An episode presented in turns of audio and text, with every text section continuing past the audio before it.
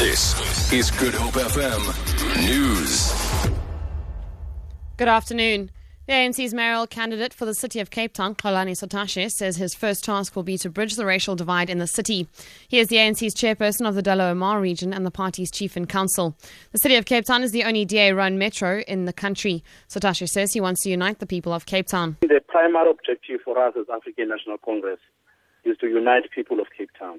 Our first task is to make sure that we do away with the racial divide where we see this segregation of communities. So that's a message that we'll be carrying out to people. Obviously, uh, it's not going to be an easy task. It's going to be a difficult task, but we believe that the African National Congress will be able to, to do it. The DA says the heavy downpours in Cape Town will not stop its election campaign around various parts of the peninsula this weekend. Western Cape Premier Helen Zille is visiting Mitchells Plain today to talk about the DA's service delivery record, job creation, and the importance of a clean governance. She says, come rain or shine, the DA won't stop spreading its message of progress.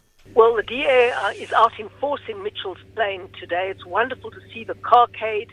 And despite the pouring rain, the gazebos are out, the activists are out distributing pamphlets. And our message is to the voters let's keep making progress. If you live under a DA government, we move forward step by step every day. And they've come in their numbers. They are packing under the gazebos because the rain is raining so much, and then they walk with their umbrellas door to door. Police Minister Nathi Nhleko has given the assurance that enough officials will be deployed to all political hotspots in the country ahead of the local government election. He led an ANC election campaign in Mandeni on the KwaZulu-Natal north coast.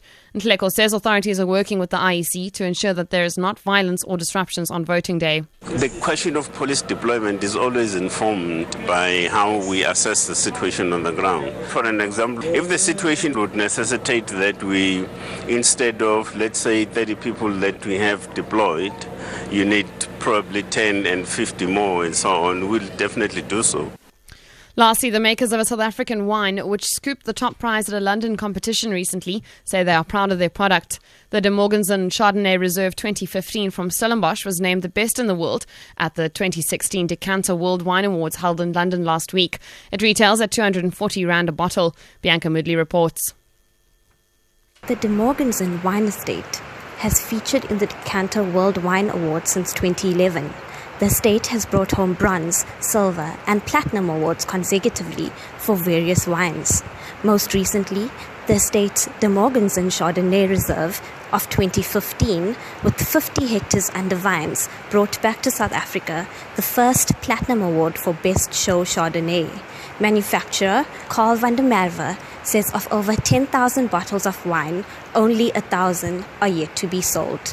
Bianca Moodley, SABC News, Cape Town. For Good Hope FM News, I'm Vicky McCullum.